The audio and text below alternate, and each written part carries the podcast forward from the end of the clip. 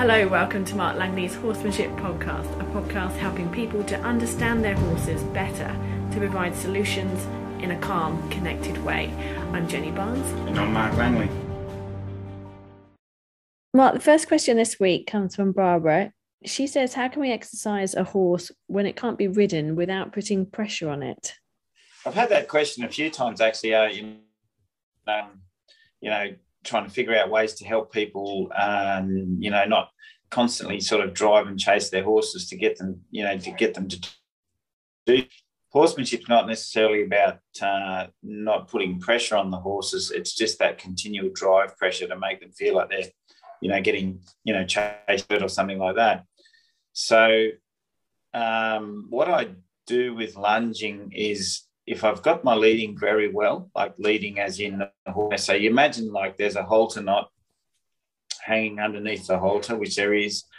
Um, so part of leading is when I push up the halter knot pushes forward, there's a bit of pressure on the horse's pole, and the horse can go forward softly with that.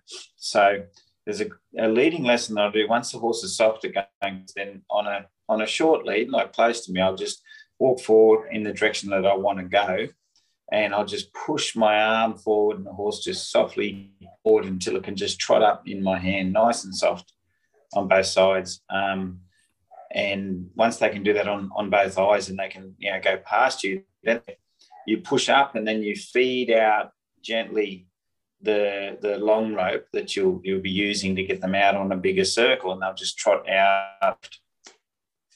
Um, and then you can bring them back and do the same thing. But what ends up happening is when the horse's eye is beside you and shoulders beside, um, when you push that leading hand forward, the horse recognizes the feel of that rope goes forward and it pushes forward to be in front.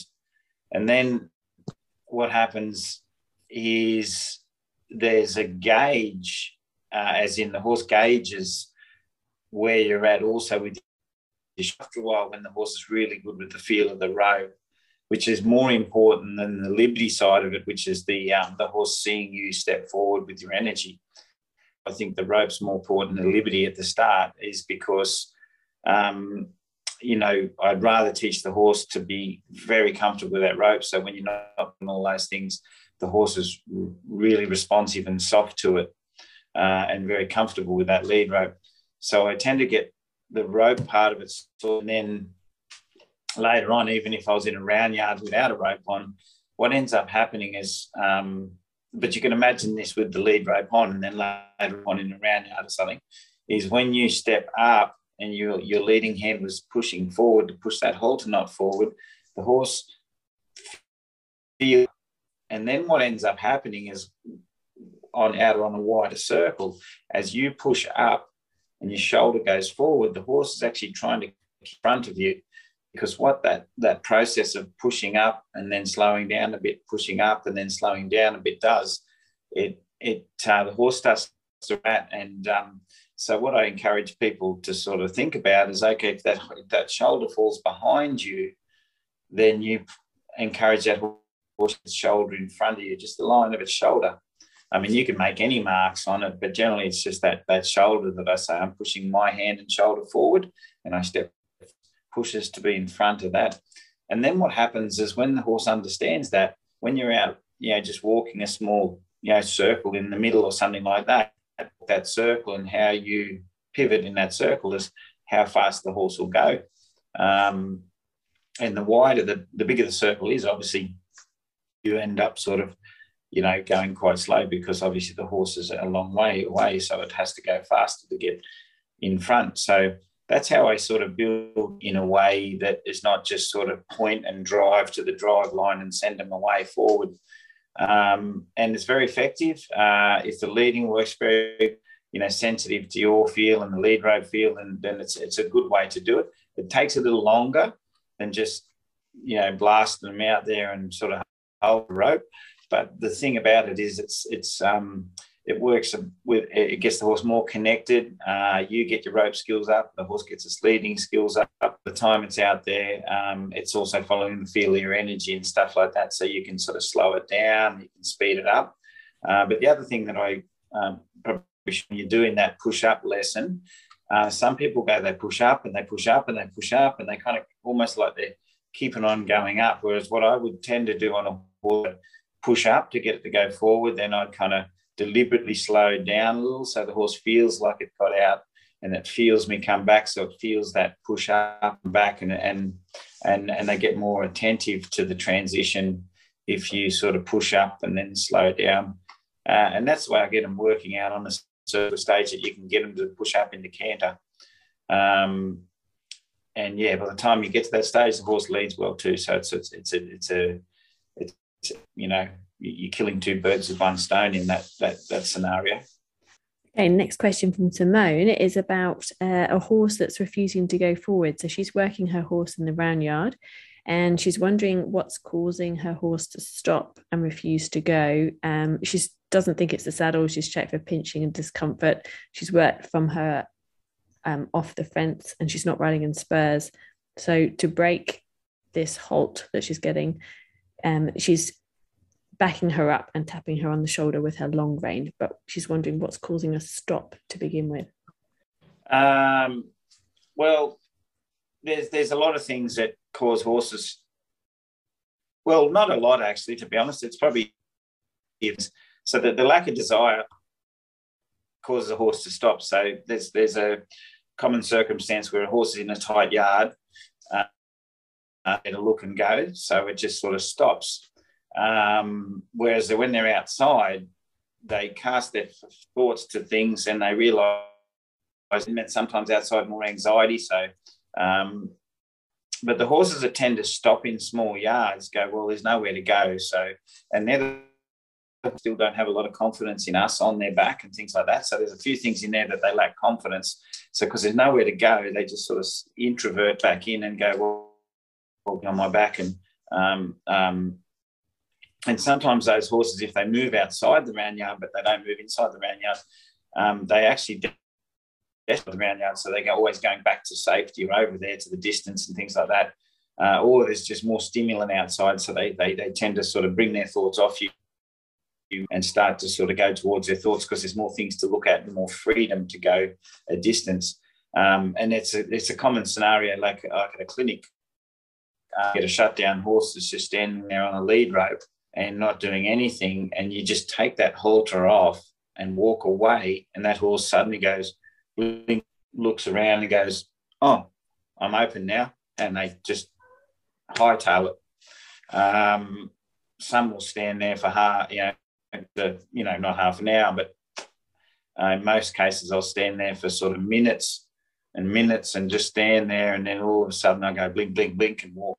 And your horse is shut down. But that's also another thing that halter um, on that horse um, brings them into this state of sort of learned helplessness. And sometimes, same thing, especially when horses are still struggling with understanding all the things that we're asking. Um, so they they just have nothing to follow, you know, nothing to look at to go towards, you know, just hide a little bit. Um, so that's, I guess, why possibly why your horse is stopping there. Um, and, and the hardest thing is not to drive them forward, you know, like uh, whip spurs, you know, putting a flag behind them, trying to make them go forward is, is not a good idea because I think uh, you just end up chasing them. And, and some horses that don't have a lot of confidence, um, they actually, it's almost like having a scorpion or a spider I had, you know, imagine a spider just crawling in the middle of your shoulder blades. You'd be kind of like thinking back, going, oh, geez, what's that back there? Um, but you want your horse to think, travel and search and just walk around um, without being pushed around from, from aids from behind. So I, I, on horses that don't have a lot of confidence, draw a little bit not, not move forward in so that more con, confined spaces. Uh, what I, what I uh, tend to do is um, try and encourage movement trying to sort of push them into movement from behind. And how I encourage movement is uh, there's something I, you know, when I do horsemanship clinics, it's funny because, um, for instance, I get a group of people who's done quite a bit of horsemanship. They'll come along and they'll say, all right, let's, this horse might need a one rein start. And I go, has anyone heard of a one rein start? And they're like, I've heard of one rein stops, but I've never heard of a one rein start. um, a one rein start is basically you're just going to sort of take a bend on your horse and you put this is better done in a halter or a side pull, not with a bit, especially if the horse is, you know, going to take a little while to search, uh, or it's done a heap and it's just going to bend around and, and just wonder what it's doing. Um, and you don't want to be holding a lot of pressure on their mouth for a long time or, or holding a sort of a sometimes they sort of want to rebalance. So what on horses not searching, getting them to think is, is a little difficult. So the first thing you might be trying on is can my horse rebalance in the rein? So can I just at least get movement to the feet so the horse realizes it can just move its feet a little bit. Doesn't have to go anywhere to balance into that rein. So um, you've got your halter side pull or something on and you just bend and the horse will keep bending around, maybe standing still. Point where it's bent right round and nothing's happening. Well, you might just uh, like I, I, I, a lot of times to get interest in a horse, I like them to to search and open their front. So I just hold the rein up and wait and wait and hold and maybe rock the rein a little and you know until they're like, oh, like, oh I don't know how long I can stay in here because being around releases the pressure, but the horse is going, that's not releasing the pressure. I'm going to have to find some balance here. And then all of a sudden it'll kind of move its feet, let's loosen up. And that's what you've been doing with the backup by the sounds of it. You've been using a backup to get your horse's feet to move. Unfortunately, backup is going to get them think backwards and you kind of want them to think forwards. And then I'll just keep repeating that one rein lesson and just till till the horse goes ka-chink and after a while, they'll open up and start to go, oh, and they start to search and look around, and, and maybe they'll start to walk around and call it the two second rule. Once they know that they have to rebalance in the rein and they have to move, then basically, as soon as those feet stop, you pick up a bend, hold until they ka-chink, release their feet and move. And then as soon as they stop again, until after a while, they go, oh, reins mean move, and you create move, and you loosen on the rein, and then they'll just keep moving around and moving around, and just uh, yeah, and you'll see their ears start to search and look, and you just like I say to a lot of people all the time, um, you know, your horse has got to have, you know, well, something I say more than I used to because I heard someone explain. Why haven't I explained it like that? It's like such a simple way to explain something and I've always been like trying to get people to have less energy so their horse can have more energy. It's a big belief that we bring our energy up on our horses and our horses will feel our energy and, you know, go with it. Well, I actually sort of, on a lot of, and I, I would teach people the opposite sit on the horse like it's a couch and just sit very quietly. And if you sit really quietly, it's for some energy it's going to have more energy than you. Whereas energetic people, if you look at them, their horse is constantly carrying less energy than them. Um, and energetic, but the horse is kind of like, uh, like quite dull. So I think you've got to have more energy, uh, less energy quietly, and then you're very quiet, not like the spider on the back wriggling around. And then the horse suddenly gets more confidence to search and and walk around. It might take days to get that freely around that round yard, and then you, are still going to work on the backup. You're going to work on those turns and just, and then when your horse can walk freely, then you can sound, and then you can start to teach it to move forward again to those legs and say move up to the legs. But uh, in a lot of cases, it's not about teaching a horse to move forward. Teach your horse to move first, and then you can teach it how to accelerate to the legs. But you don't necessarily teach horses to movement from the legs, movement through the reins and then yeah, you just work your way through, and then soon enough the horse will be in the yards, um, more confident, more confident, and then when by the time you get out, you'll have better reins because you spend a lot of time getting that horse to balance and steer and think into a rein. The question, it's a, it's a good one because it's it's one rein start is something I'm forever teaching shut down horses, horses that lack confidence and things like that. So it's sort of a, such an important.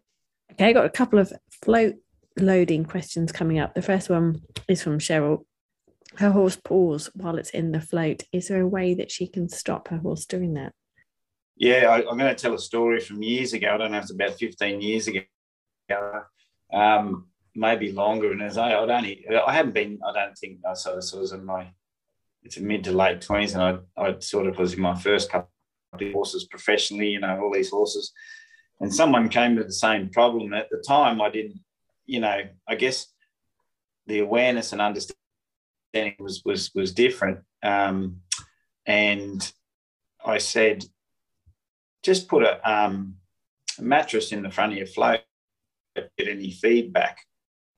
And um, it was kind of this funny guess, but I thought, oh well, because I've seen it with uh, really noisy reins and big slobber straps bouncing around and where horses, when they got less feedback to something, they actually started to quiet in it. And funny enough, I, I uh, saw the person time later, and I said, "How the uh, how the mattress? Did you try the mattress thing or, or, the thick rubber? I don't know what, what they put in it, but."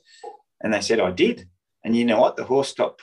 So I thought, now I'm not going to sell you that's the answer to that problem, but it was quite funny because maybe it was the lack of feedback that stopped the horse to paw at that time. But now was um, it was a creative thought in that moment, but um, that was just like most um, problems. It was taking a Panadol for a headache that was caused for de- from dehydration. So what I mean by that is that was a sort of an instant response uh, that may have fluked and it worked, um, probably more fluke than anything. But the, re- the reality of, of starts off in in the education and the understanding and the trust of being in that horse float more so than sort of you know putting a mattress so, so the horse can't hear it or something like that what you really have to look at is how softly and well your horse loads understands the questions that you're asking and it also how how how it feels and how soft it can move in there and you have to look at the amount of anxiety, tension, brace it has in there, and where. So a lot of horses, when they start to go in a horse float, they kind of look around, their thoughts are outside, and they just know that they're in there. So they're, they're basically them, their body's in the mind is outside the horse float. So it's no difference than a horse. That the, the, you know, it's not not a lot of difference than a horse is tied up or in the ground. Mind is over there, but I know I'm trapped here, so I'm just going to paw the ground instead of fighting and pulling back and flipping over. I, I I'm not going to do that. I know I'm trapped here, so I've got over to this. I, I know that I can't pull back, so I'm just going to paw the ground and and and just move my feet because I want to be. So it's the anxiety and it's the horse's thoughts outside that float and the lack of being able to be soft and connected in there it's very hard to connect inside a horse float uh, that, that, causes them to paw. So the the fixing of it is teach a horse to lead softly so you can really get it to move nice and soft movements in its feet. And I say to people, you know, when you're leading a horse, you're leading the hind feet uh, in, in some respects because if you pull a little feel on that lead and you loose and the hind feet are pushing off instead of the horse kind of leaning and then stepping, leaning and then stepping. So you want those movements really nice in a horse before you even think about them soft on a horse float, especially if they've been hard and in a horse float over the years. Then you take them back to the horse float and any and and and, and them to soften near the horse float. And then you give them time to think about it, and they might go back to thinking about it and testing it. So you still treat it like a young horse again, where they get time to test its things um, because some of those horses might have just blocked out things and went in the float obediently. Like just yesterday, I, I, helped load a horse at the end of the clinic and uh, sort of um, taught to go inside the float from pressure outside the float. So I put you under pressure, then you find the path of, uh, you find a place in the floats. This horse went to bowl into that horse float and I pulled it up and I said, no, that's not soft. You have to be thoughtful and soft and and be comfortable in every part of this float from where you first sniff and touch the ramp to, to, to when your hind feet finally go into the, to it, every part of it. So on every part of that float, the horse thinking and connecting with you and the feel, and then softening and being soft and standing in there and until the movement and soft all the way in, the hardness in their eye goes. Um, they're more connected, they're more open, and you give them lots of times just to sort of stop and then back them out again so you don't keep them in there forever. It's graded exposure. And then um, you just go back to the, the, the, learning basics. And then when they're inside and it's all locked up, you, you stand in there and you lead them backwards and forwards in there, make sure they can find softness and comfort in movement in there. And by the time you've done all that, start to think in there and be uh, more confident in there because they've been able to move in there. They've started to think about um, you know, feeling safer in there. And it's giving them the tools to be safe and travel safe in there. And then that education, a horse not poor. And then you might go back to maybe some smaller journeys where you get them soft in there, just drive around the paddock, get them out, and then just, you know, the length of the journey and, and the horse gets more comfortable staying in there. Um, and the other thing, uh, and and that I did once with a horse, well, I think it's happened a bit, but um, there was a horse was really disconnected and worried, and um, I think some horses go in a horse float and they worry they're going because some horses might go to a show and they're worried inside the horse float because when they get out, there's going to be like something they don't understand they heard and they might be freaked out at the show or disconnected with the owner. And one time I got uh, there's a horse that's really disconnected, and I got it to connect with the soft with the owner, and that. And the funny thing was, is she was doing long journeys, but the horse stopped pawing in the float because he got became much softer when he got out. He knew he was with her and soft, and and maybe the anxiety of everything else that he didn't understand on top of the journey just made the pawing, made him paw. When also, uh, you know, his floating was quite noticeable just by the way he felt about being around people and their education. So you know, you know, thing to think about too is all the things in education help the other things that they don't understand because you're slowly tipping the worry out in other areas. So the cup's not half float and out of the float. Okay, and the next question is from Ira. Um, she has two horses, a big thoroughbred and a little pony. And from the sounds of it, whenever the thoroughbred pins his ears, the pony will jump and run away from him. So, in order to get them both on the float together, I was quite concerned that the thoroughbred will pin his ears at the pony and will cause the pony to freak out in the float. She's never floated them together, but they float fine separately. So she's got a double straight load float. Have you got any suggestions for her? I think um, it's going to be easy to load the pony first to start, you know, to have that lesson. Because um, I've had I've had it where I've had another horse is angry, and even trying to load a horse beside it, the horse was sort of inside the float, starting to kick out, and then the horse obviously said, "I don't want to go in that horse float." But that the pony has to be in there first to, um, you know, do some graded exposure. Um, so first very soft and confident in going in that horse float, just like the last question with pawing, really confident at going in and out of that float. So the pony loads well on his own. And, and it's not just about loading, it's about softly loading, feeling comfortable in there, understanding his boundary inside the horse float. So he's felt all his boundaries and he's not freaked out and frozen in there. So all that has to be dissipated before you even think about um, starting to do angry horse in there because his worry cup inside the horse float has to be um, as, as, as empty as you can make it. So that you focus on his education in the float first, and then separately take the pony away, focus on the other horse's education. Same thing, pony. Really confident at moving in that float in and out, and the horses not destinating its its thoughts are with you and just going in and it can think in the float. That has to work. So once both horses are sorted with that, then you would put he can stand in there because he's comfortable, even if he has a bit of hay, just to keep him, you know, a little busy while you play around with the other one. But or maybe no. Sometimes hay can just be a distraction of anxiety too. So maybe he can just stand in there quietly um, so then you just load, like teach your horse to load, uh, the other one to load, and do it in a very slow backwards and forwards way.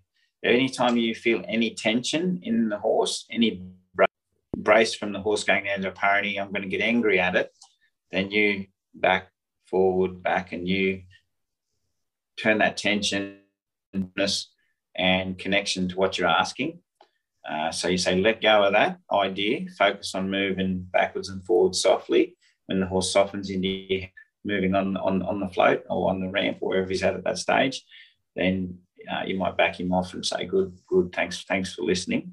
Because um, educate horses. We have to educate them that they can let go of a hard thought, whether that be kick another horse. Um, you know, I'm worried about a horse float, anything, any hard thought has in his mind. We have to have a way of saying, let go of that. And usually it's through following a pathway of feel that we say, let go of that. So then we just go back to, you know, backwards and forwards. But you're doing it slowly with the with the big horse. The pony starts to go, oh, nothing's happened yet. Oh, I can soften a little bit. So taking the big horse out, out lets the pony sort of come down a bit and go, I feel safe. So as you're softening the big horse going in, the pony's softening because you're still grading the exposure in there. Until the pony starts to realize, well, the horse is not giving me that attitude in here.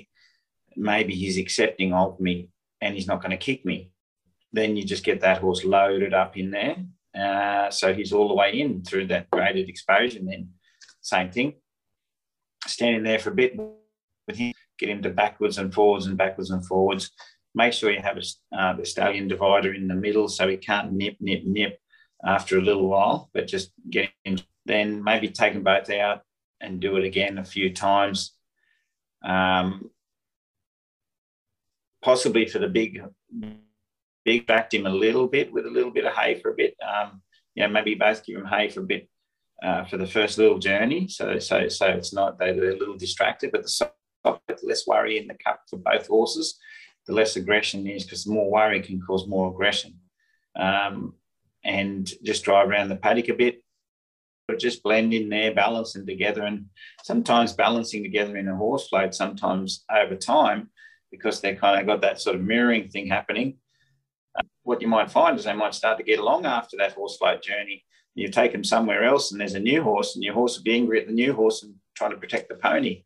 Yeah, so it's just about yeah, good education and then graded exposure and then just build up their little journeys and until big journeys so they're not in there too stressed and start to, you know, get that sort of fighty and uh, mentality.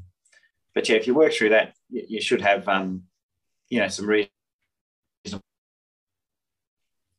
Lovely. We'll leave it at there. Thank you very much, Mark. We'll talk to you again soon. Thank you for listening.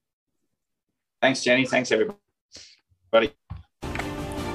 You can learn more from Mark online through his online training videos. Just search Mark Langley Horsemanship.